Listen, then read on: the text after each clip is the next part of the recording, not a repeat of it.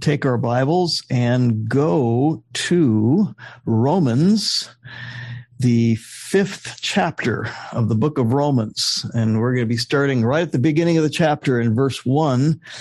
We're going to do something that we haven't done in a long time, and it used to be on Fridays uh, before we uh, before we started the uh, vault room on Fridays. Uh, there for a while, we would have the text of Scripture be the devotion. So some of you um, long termers will remember that we've uh, we would read a text and uh, I'll just outline a few things in the text, but then the devotion is actually our praying. So we're going to add to the devotion as we pray. So you get to be a part of the devotion and you get to be a part of of praying the text back to the Lord. My comments will be somewhat succinct that's always a challenge, but uh, somewhat succinct here. But I've got a passage of scripture I have been studying personally, and I'm just going to read this text. We're going to read 11 verses of Romans chapter 5, and then I'm going to give us just a few moments to personally read back through it. And then maybe ask the Lord how you would pray this back to Him. And our praying the text back to the Lord will form our devotion, but also then obviously be our prayer time. So it may be that you have uh, an unbelieving family member or an unsaved um, person you're praying for, and you see something in this text that you can hang that prayer request on. Do it before the Lord. Uh, it may be that you are encouraged or discouraged, and there's something in the text that you want to um, hang that encouragement or discouragement on, and do it before the Lord as we pray. So, our uh, our praying will be the extension of our devotion today. So Romans chapter 5 and beginning in verse 1, I may break a little bit here after verse uh, 5. I'll probably read verses 1 through 5, make a comment, and then extend by verse 6. So Bible says, Therefore, being justified by faith, we have peace with God through our Lord Jesus Christ, by whom also we have access by faith into this grace wherein we stand and rejoice in hope of the glory of God. Now, those two verses uh, just captivated me uh, over the last couple of days. But um, and if you and I and I cannot resist the temptation to make comments. So I'm just going to make comments. So that word hope, often in the New Testament, we understand not as a wishful thinking, but as confidence. We have confidence in uh, we uh, rejoicing in confidence of the glory of God. That's a to me a description of revival. So we're in the presence of the Lord. We have peace with God, verse one. And because of that justification and peace with God, because of what we have in Christ Jesus, we have direct access to the throne room of God. And and we are standing it's kind of like we're standing in the throne room of God and we realize we're standing in grace and glory. So we're we're we're marveling at who God is um, this is revival to me. It's it's it's when we get a view of who God is and what He's done, it it engages our souls, and really it's awakening because we want others to know this as well. So, but so here's the perspective. It's kind of a change of perspective beginning in verse three, and not only so, but we glory in tribulations also. So, because of this confidence and this standing in the midst of grace and glory, our perspective from being negative actually turns to positive, even in a negative situation. And not only so, but we glory in tribulations also, knowing that tribulation worketh patience, and patience experience, and experience hope.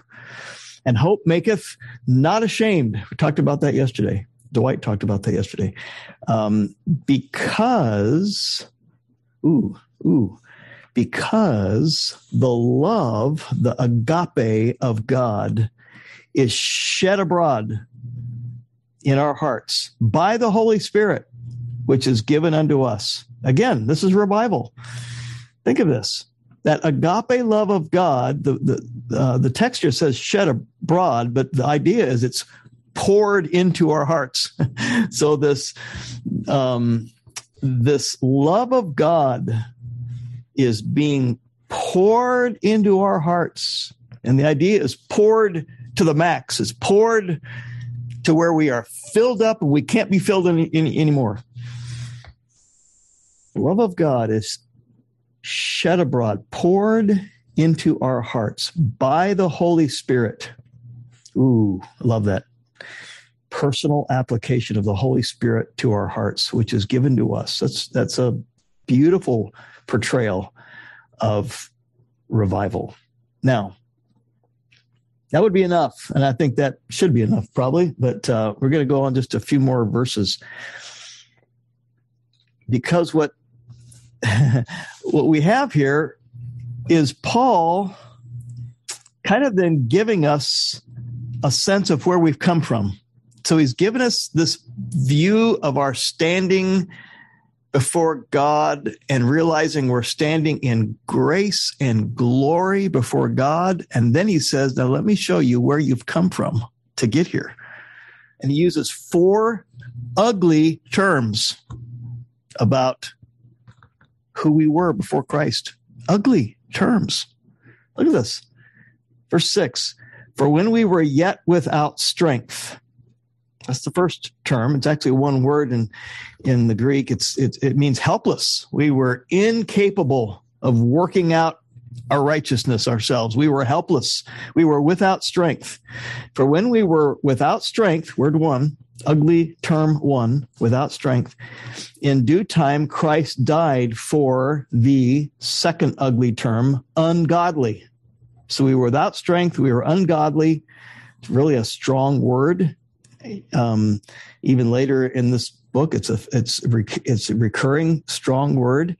Um, basically talking about the offense that we were before God, ungodly. The word uh, carries the idea of being neglectful of God. So we're not only helpless, we're worse than that. We're neglectful of who God is and what He's done. It's we were offensive to God in this regard. Verse seven.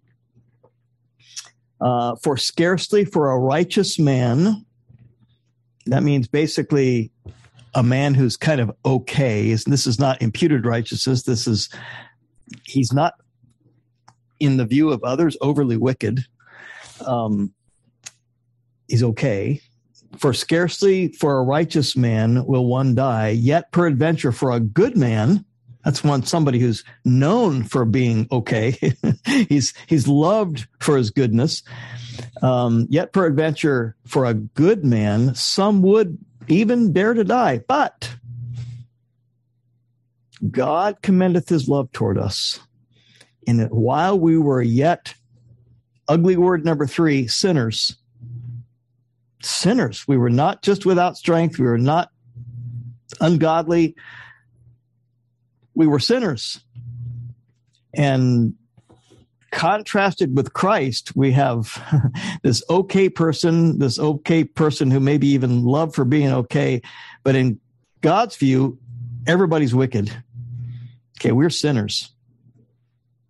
Christ died for us. We benefited. God loves these people. God loves these sinners, these helpless, neglectful, ungodly sinners. God loves us. And then and he provided his son to deliver us from our sin. It's it's God's depth of love. it's John John 3:16 love. And before we read verse 9, if we ever wonder if it's why we pray, and if we ever wonder, is it really worth praying? Look back at what God has done for us. While we were without strength, ungodly, and sinners, Christ died for us. We ought to be praying for people that Christ died for to bring them to glory. Um, verse 9 much more than being now justified by his blood we shall be saved from wrath through him for if when we were enemies here's that fourth word not only without strength, not only ungodly or neglectful or ungodly, no, without strength, ungodly, sinners, but we were enemies. hmm. When we were enemies, we were reconciled to God by the death of his son. Much more being reconciled, we shall be saved by his life. So we were reconciled by his death, we're saved by his life. And not only so, but we also joy in God through our Lord Jesus Christ, by whom now we have received the atonement. Hmm.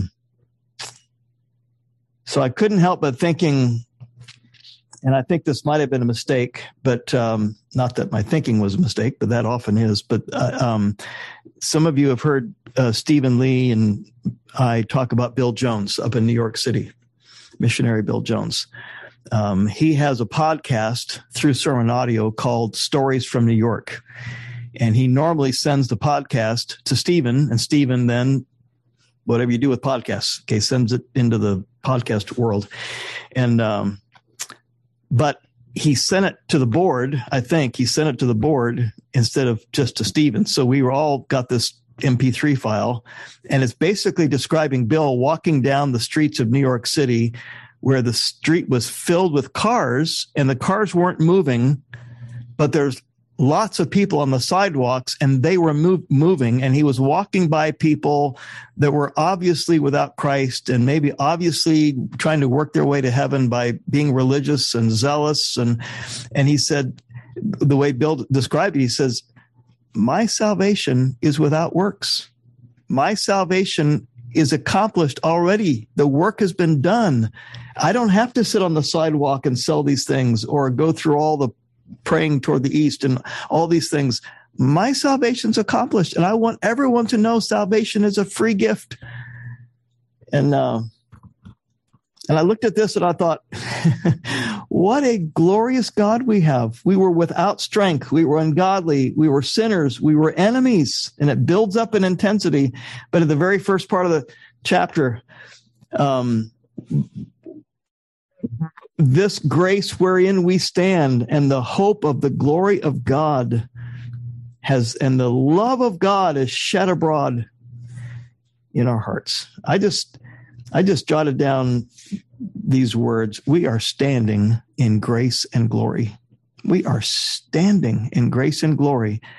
Revival comes when we understand this and we repent of sin and we run and we and we um, are zealous for the things of the Lord. Awakening comes when we say we are without strength and ungodly and sinners and enemies and and we run to Christ and salvation.